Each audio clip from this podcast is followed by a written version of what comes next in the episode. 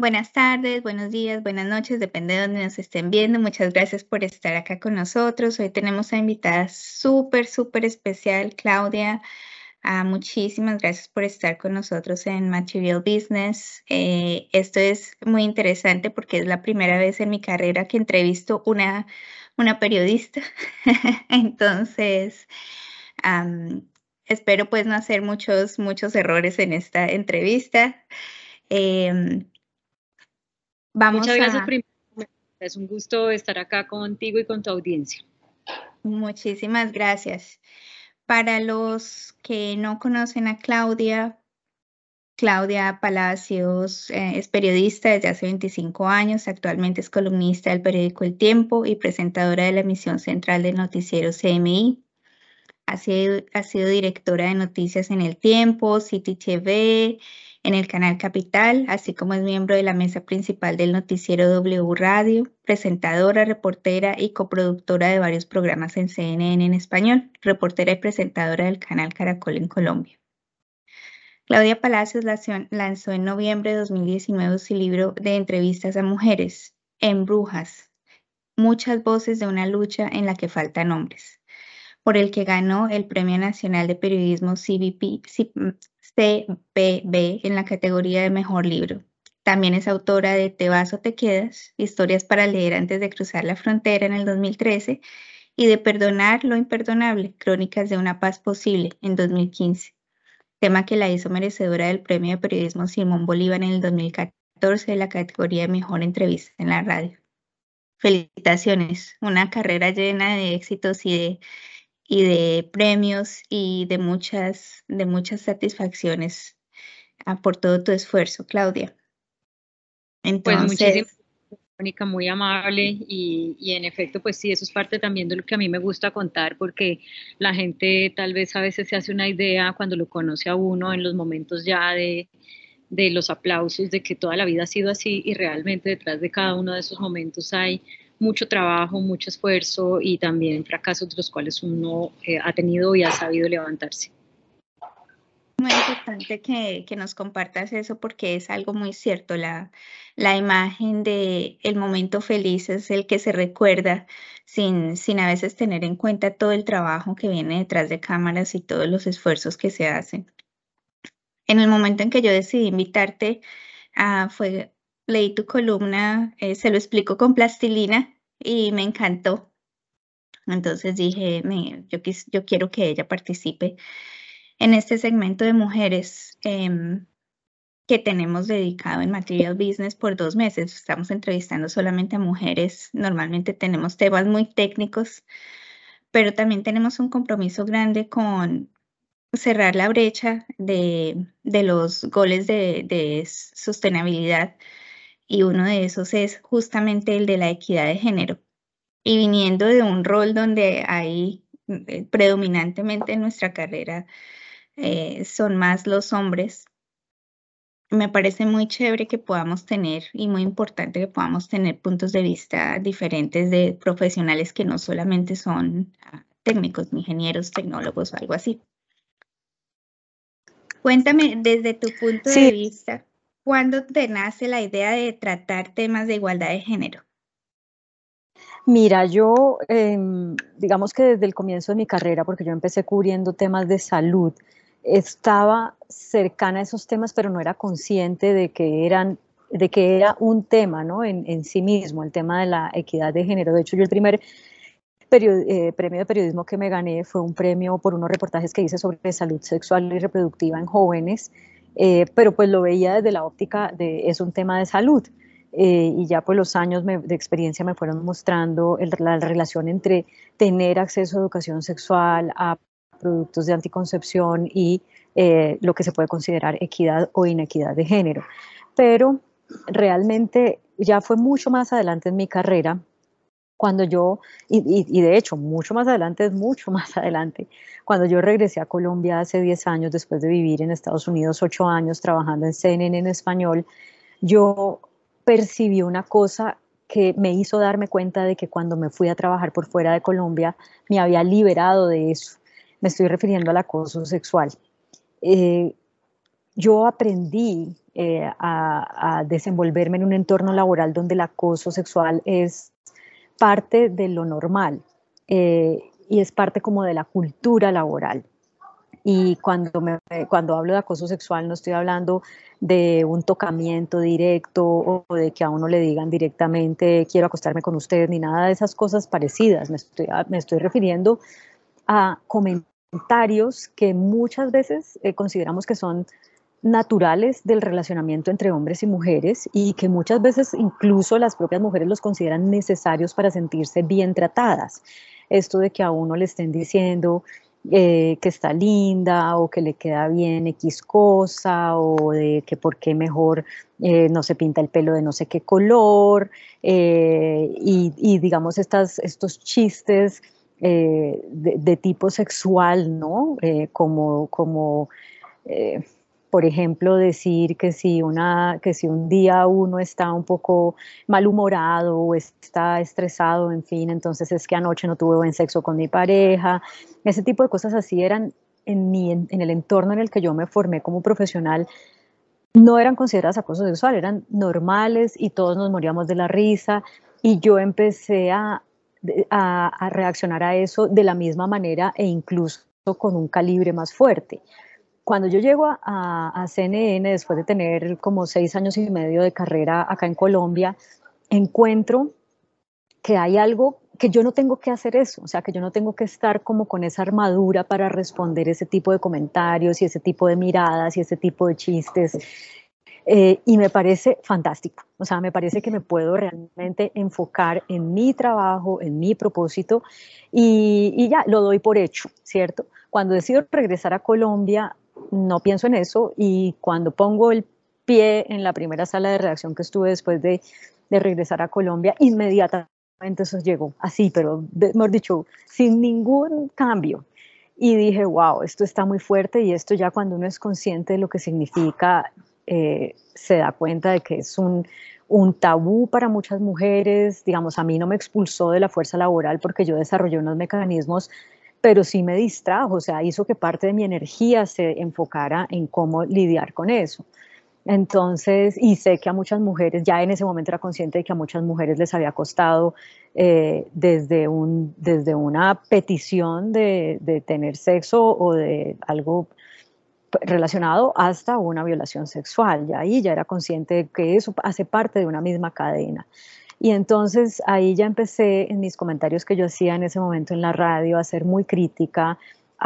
y en la medida en que empecé con eso dije, uy, aquí hay un enorme conocimiento y empecé a conocer a las mujeres, a las feministas, a las de las organizaciones de mujeres que habían trabajado en eso y yo dije, wow, aquí hay, esto es un conocimiento, esto, esto hay que contarlo, no podemos tratar estos temas en los medios de comunicación desde nuestra perspectiva eh, personal simplemente, hay que entender todo el conocimiento alrededor de esto. Y ya después eh, yo quería hacer mi siguiente libro, que era En Brujas, que tú lo mencionaste, decidí que quería que fuera sobre estos temas de género, pero como ya venía escribiendo la columna sobre este tema, la columna en el tiempo, y ya sabía que esto tenía sus, sus más y sus menos o demasiado, o sea, se habla del, no del feminismo, sino de los feminismos. Entonces dije, no, yo tengo que estudiar esto porque yo siento que no tengo la capacidad suficiente para hacerlo bien. Y ahí entro a estudiar la maestría en género, que es la que estoy terminando ahora en este momento, y bueno, eso ya me da un panorama mucho más amplio que me hace sentirme como con la tranquilidad de tener conceptos claros y además tener fuentes a quien acudir en el momento en que tengo dudas. Claro, referencias, ¿no? Excelente historia. Claro que sí, es, es, es algo que, y es un tema muy tabú y como tú dices, eh, hasta cierto punto socialmente aceptado. Ah, y que genera una cantidad, un ripple effect, como decimos en, en inglés, de que llega, llega hasta puntos eh, bastante, bastante delicados. Em, las últimas estadísticas de las Naciones Unidas, desafortunadamente para los, los eh, Sustainable Development Goals, son muy desalentadoras. Todavía estamos probablemente a unos 40 años, si seguimos a un paso al que vamos, de llegar a cierto punto de equidad de género. Hay países por lo menos en los que todavía se restringen labores. Eh, solamente el 1% de mujeres llega a, estar en, un medio de, liderazgo en empresas eh, y realmente eh, una de cada cinco o cuatro mujeres dependiendo de la región y yo creo que esas estadísticas cambian mucho dependiendo de en qué región está, sufren acoso sexual o sufren em, eh, problemas más, más, más grandes respecto a, violaciones y cosas de ese estilo. Dentro de todas tus investigaciones, tus experiencias, ¿tú cuáles crees que sean las oportunidades, las que son más carentes para las mujeres? Em, bueno, si te entiendo bien la pregunta, yo creo que las mujeres estamos en una cultura como la nuestra, y me refiero a Colombia y América Latina, y, no estoy diciendo que eso no pase en Estados Unidos, porque también pues lo conozco porque vive allá, estamos todavía teniendo que pelear con, con, con esta idea de que la gente cree que nuestro mayor valor es nuestro atractivo físico.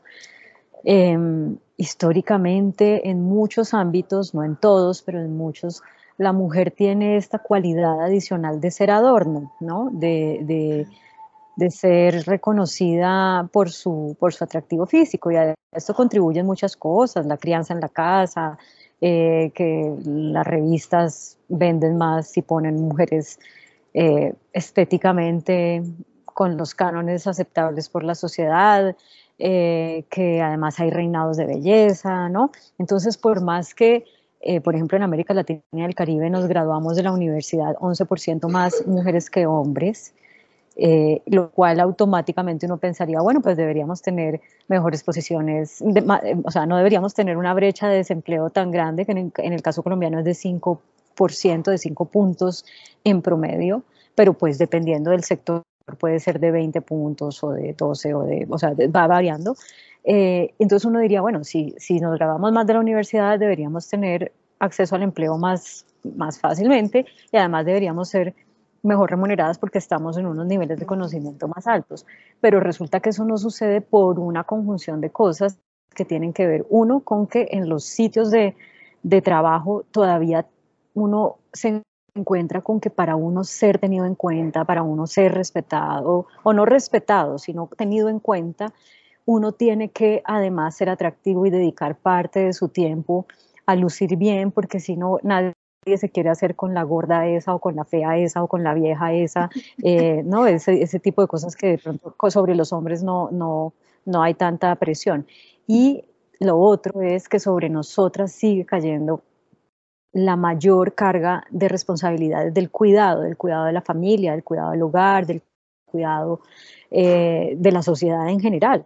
Entonces, y la pandemia nos lo mostró muy claramente, ¿no? Cómo fueron las mujeres las que más perdieron empleo y las que más nos tardamos en recuperar los empleos, porque como la pandemia eh, cerró los colegios, entonces, digamos, lo natural que se espera es que la mujer de la casa se encargue de acompañar a los niños y niñas en esas duras tareas de que pongan atención, hagan sus tareas, aprendan virtualmente, mientras que el hombre más rápidamente se liberaba de eso para poder salir a hacer su otro rol, eh, que es ser su rol principal, que es ser proveedor. Entonces, creo que mientras estemos amarradas a esas dos cosas, esa mayor carga del cuidado y ese, ese requisito de cumplir unos cánones de belleza, vamos a tener las, la, el tránsito por el mundo laboral pues siempre más retador y más complicado.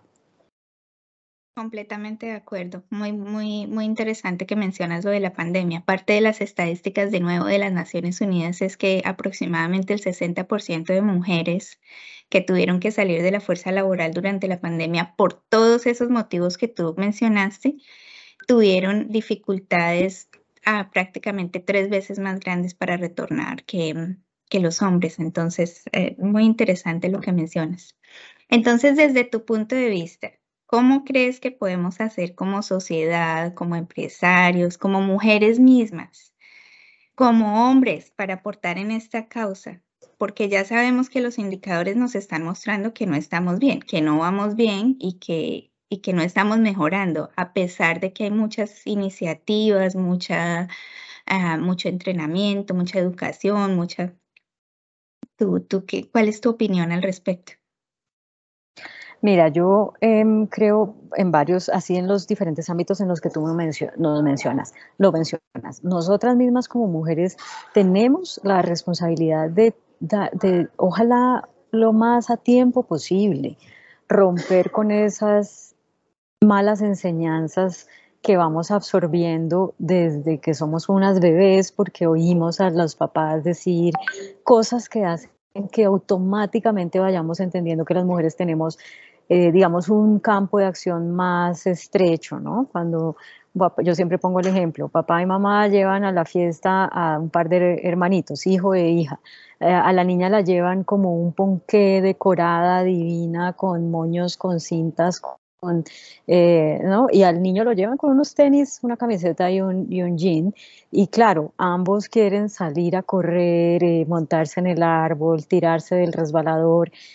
Al niño más fácilmente le dicen vaya que si se rompe el pantalón no importa y si se parte una pata pues que va que pues, todos nos tenemos que partir una pata alguna vez, pero a la niña es, es que ni lo intentes porque se te va a dañar el vestido, porque te vas a ver fea, eh, porque se te va a dañar el peinado, con cosas tan simples como esas que, que, los, que muchas familias hacen por bien, no por mal, ¿no? por cuidar, pero pues sin pensar en el impacto de eso.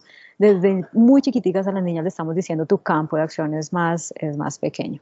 Entonces yo creo que una responsabilidad de las mujeres es darnos cuenta a tiempo. Hoy en día es mucho más eh, fácil tener acceso a mensajes, a información. Eh, si tú sigues las cuentas de Instagram que son, te están mandando todo el tiempo mensajes para, como yo digo en mi charla sobre mujer autónoma en 10 en pasos que están en la plataforma Creana, ponerse las gafas para tomar conciencia y darse cuenta de un montón de cosas que estamos viviendo que son eh, que, son, que nos ponen en condiciones de inequidad. Entonces, eso es muy importante, que nosotras también asumamos esa, esa responsabilidad. Y te lo cuento eh, a través de los testimonios de una de las mujeres que entrevisté para mi libro en Brujas, las más jóvenes, en ese momento tenían 12 años, me contaron una experiencia de cuando tenían 9 y es que estaban jugando eh básquetbol en la cancha del colegio con niños, era un colegio mixto, y eh, los niños no les pasaban el balón. Y entonces, eh, y la pregunta es, bueno, ¿y por qué no me pasas el balón? Y los niños, pues porque eres niña, como si eso no requiriera eh, explicación, ¿no? Como si se cayera de su peso, que porque eres niña entonces no tienes derecho a jugar. Y la reacciones de ellas me llamaron mucho la atención porque una decía, no, pues yo, yo creo que yo sí puedo jugar, pero yo no me atreví a decirle nada porque me sentí tan mal que no supe qué responderle a ese niño. Y otra dijo, no, pues yo me salí llorando. Y otra dijo, sí, él tiene razón, yo soy niña, no soy tan fuerte como él, entonces yo para qué juego. Y es una metáfora perfecta, una analogía perfecta de lo que nos pasa en el resto de la vida, ¿no? Cómo nos dejamos influenciar con esos mensajes y salimos llorando, aceptamos o terminamos convencida de eso que nos dicen. Entonces, es, es démonos cuenta nosotras mismas de que esos mensajes están equivocados. Lo otro es familia, empresa, sociedad, Estado. Familia, como te dije ahora con el ejemplo, o sea, yo creo que uno como papá y como mamá debe repreguntarse todo el tiempo, todo el tiempo, esto, esto, que, le estoy, esto que estoy haciendo con mis hijos e hijas, está aportando a la equidad de género, está aportando a que vivamos mejor, realmente le estoy enseñando cosas que van a tener un impacto positivo, o sea, hay que cuestionar, no simplemente repetir parámetros de creencia, sino cuestionarlos y encontrarlos que sean coherentes con, ese, con esas convicciones que en general mucha gente en la sociedad tiene, ¿no? De la equidad de género. Ahora, eh, Estado, pues obviamente que al Estado le corresponde legislar, decretar, eh, hacer fallos de las cortes y en eso hemos avanzado muchísimo, pero pasar de lo que está escrito en el papel al hecho, pues requiere unos cambios de conciencia y unos cambios culturales que también llevan a que el Estado tenga que invertir más en promover esos cambios de conciencia porque el Estado no puede, por ejemplo, decir, meterse al rancho de un hogar y decir, bueno, em, si hay otra pandemia, entonces eh, el señor va a hacer los almuerzos el 50% de los días y la señora el otro 50%, por decir alguna tontería. Eh, pero, pero, pero sí se requiere que se haga algo que haga que la gente tome conciencia de esto, que encuentre maneras de poder hacer cambios de comportamiento y que le parezcan chéveres y en eso pues el poder del Estado con todas sus, sus diferentes niveles de autoridad eh, no lo podemos minimizar. O sea, hay que invertir ahí, no solamente en hacer leyes, decretos y destinar presupuestos, sino en, en, ser más atrevidos en cómo llegar a la conciencia y el corazón de las personas. Y en el tema de, de, la, de la sociedad en general, yo creo que hay que darle mucha más visibilidad a, y hay que crear muchos más grupos en los que este tema sea relevante. Y, en ese sentido, pues hay organizaciones feministas, sí, eh, pero también deberíamos, así como en las empresas se promueve, no sé, vamos a hacer el, los 15 minutos de, eh, como de, ¿cómo es que se llama eso? Como de pausa activa, pausa activa. Eh, bueno, pues entonces hagamos también algo que tenga que ver con el tema de género, así como hacemos eh, vamos a hacer una jornada por el medio ambiente a limpiar playas y nuestra empresa va a participar. Bueno, también promovamos dentro de las empresas que ayudemos a derramar esa conciencia, ese conocimiento en todo nuestro personal a través de actividades desde los departamentos de talento humano, siempre con el ejemplo del liderazgo, porque quienes, si quienes son líderes no dan ejemplo, esto no funciona.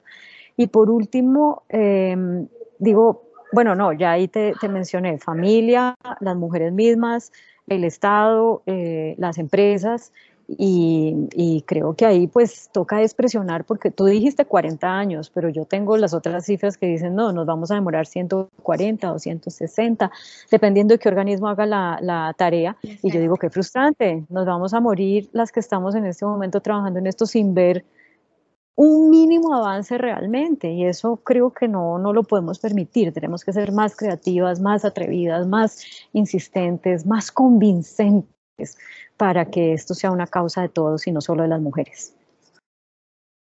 Acabas de tocar una cantidad de puntos supremamente importantes y gracias por darnos todos esos tips porque a veces eh, la gente cree que ciertos temas no son eh, directamente, no los, no, los, no, los no los tocan o no los afectan y son realmente cosas sencillas como la jornada en las empresas es algo importante. Si damos un training de seguridad, ¿por qué no hacer, como tú dices, una campaña para, para ah, de partir y, realmente involucrar a todos los participantes, a todas las personas, y tiene, es algo definitivamente cultural, tiene que venir desde el top hasta, hasta la parte baja de la empresa. Nos queda tiempo para una sola más pregunta. Yo te agradezco muchísimo tu tiempo.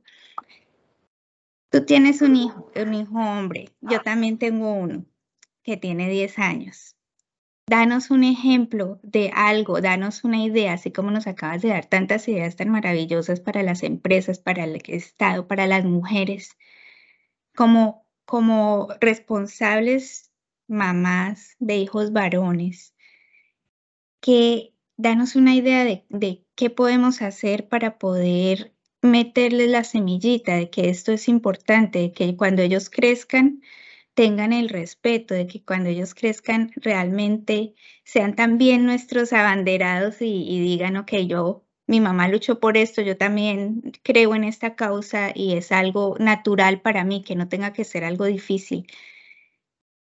¿Qué idea tienes en ese respecto?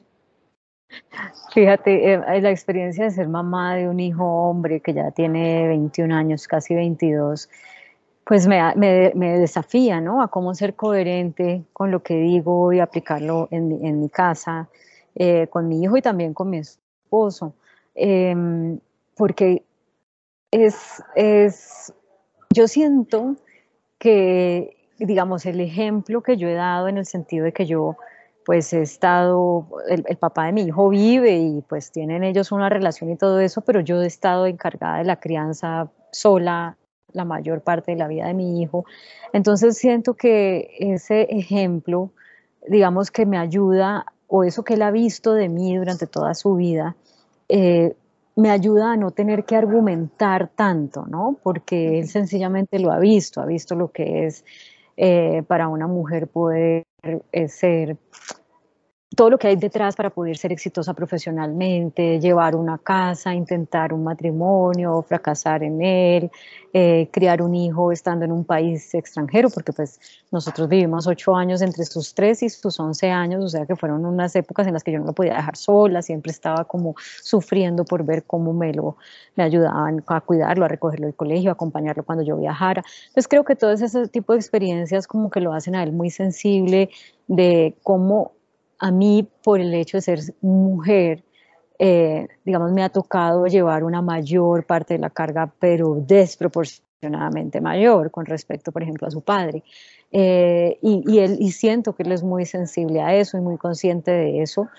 Y ahora que lo veo con su novia y que su novia también eh, em, digamos, es como muy activa en estos temas de, equidad de género, pues siento que tiene como una óptica obviamente más joven, porque es, su novia, y, en, una, en una relación emocional distinta a la que tiene conmigo, que lo hace también más consciente, más sensible, y que, por ejemplo, cuando aquí en Colombia estaban discutiendo en la Corte Constitucional eh, la demanda por la despenalización total del aborto, pues eh, su novia participaba en las marchas y yo pues de otro lado escribía mis columnas y entonces siento que él tiene como esos dos mundos eh, y, y, es muy sensible a eso. Ahora bien, yo tengo que decirle a él, ¿por qué no has bajado tu ropa a la lavadora? ¿Por qué tienes que esperar a que se acumule tres días allá o a que la, la, recoja la, persona que nos ayuda en la casa.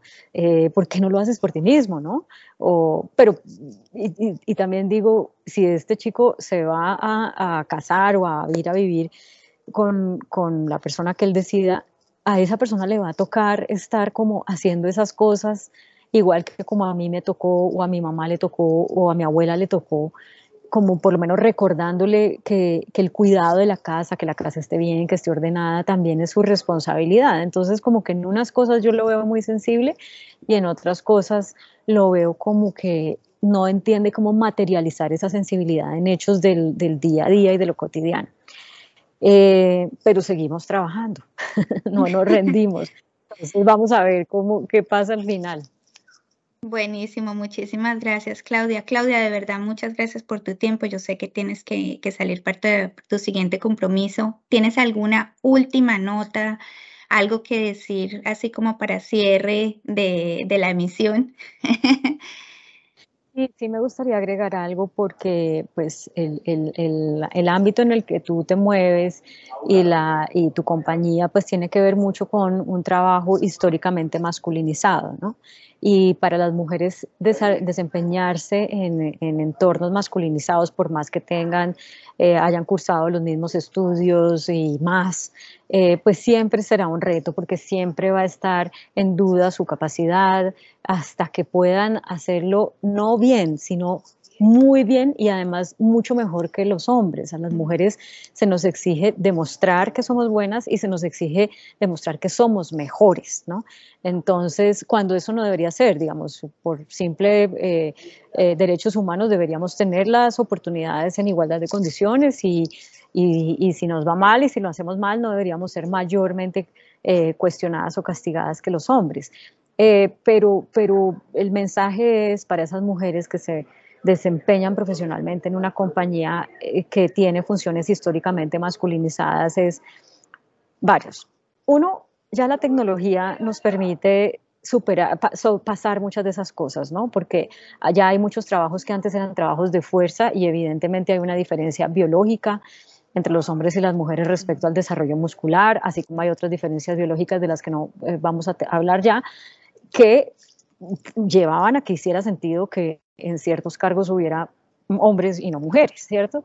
Pero hoy en día la tecnología ya ha hecho que esos trabajos de fuerza no requieran esa fuerza, sino que más bien requieran la pericia para manejar una máquina eh, y otras habilidades que también las mujeres tienen en igualdad de condiciones que los hombres o a veces más desarrolladas. Entonces, eso es una cosa.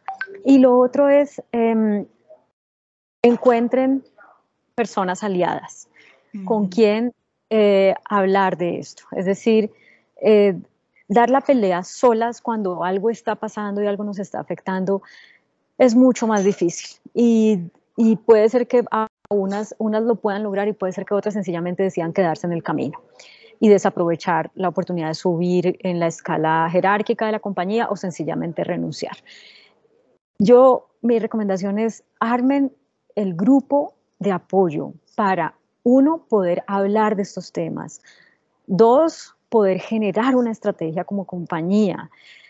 Y mi recomendación es hagan esa estrategia como compañía de una manera que logren tener más adeptos y no que generen temores y resistencias porque así uno se sienta muy afectado por lo que le ha venido pasando si uno lo que genera es algo punitivo, eh, que los hombres o las personas que, porque también hay mujeres machistas, ¿no? O las personas que se sientan afectadas y empiecen a decir, uy, ya llegaron aquí este combo de viejas que quién sabe qué nos va a pasar. Entonces empieza a ser como una guerra que ahí uno no sabe quién gana y quién pierde. Entonces creo que, que, que hay que a no ser que se trate pues de una cosa delictiva como un acoso sexual, una violación, tratar de generar eh, pedagogía, eh, en buena onda, para que personas que están ahí como en el borde observando qué es esto de la equidad de género, no salgan espantadas, sino que digan, oiga, me parece que tiene razón, yo quiero entrar ahí y quiero apoyar y voy a entregar otro punto de vista y se me ocurre que podemos hacerlo de tal y tal manera. Entonces,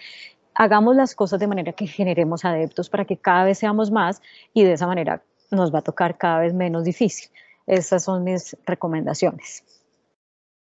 Súper, súper, súper interesante. Muchísimas gracias, Claudia. Nos has dado una cantidad de, eh, yo diría, de luz eh, a dónde mirar. A veces tú lo acabas de decir, es un camino solo y a veces si uno no se rodea de gente que, que está tratando de apoyarlo y que ven en la misma dirección, se puede sentir eh, muy solo, pero es, es, muy importante lo que acabas de decir. Yo te agradezco muchísimo tu tiempo, que tengas una noche muy bonita, saludes a, toda la, audiencia y para los que nos están, ah, están siguiendo, la siguiente, la siguiente entrevista va a ser con dos mujeres del medio de ingeniería que decidieron levantar su voz, cómo encontrar su voz y cómo, cómo seguir sus sueños. Entonces, los esperamos la próxima vez, Claudia. Muchísimas gracias de nuevo y, esperamos, esperamos seguir en comunicación.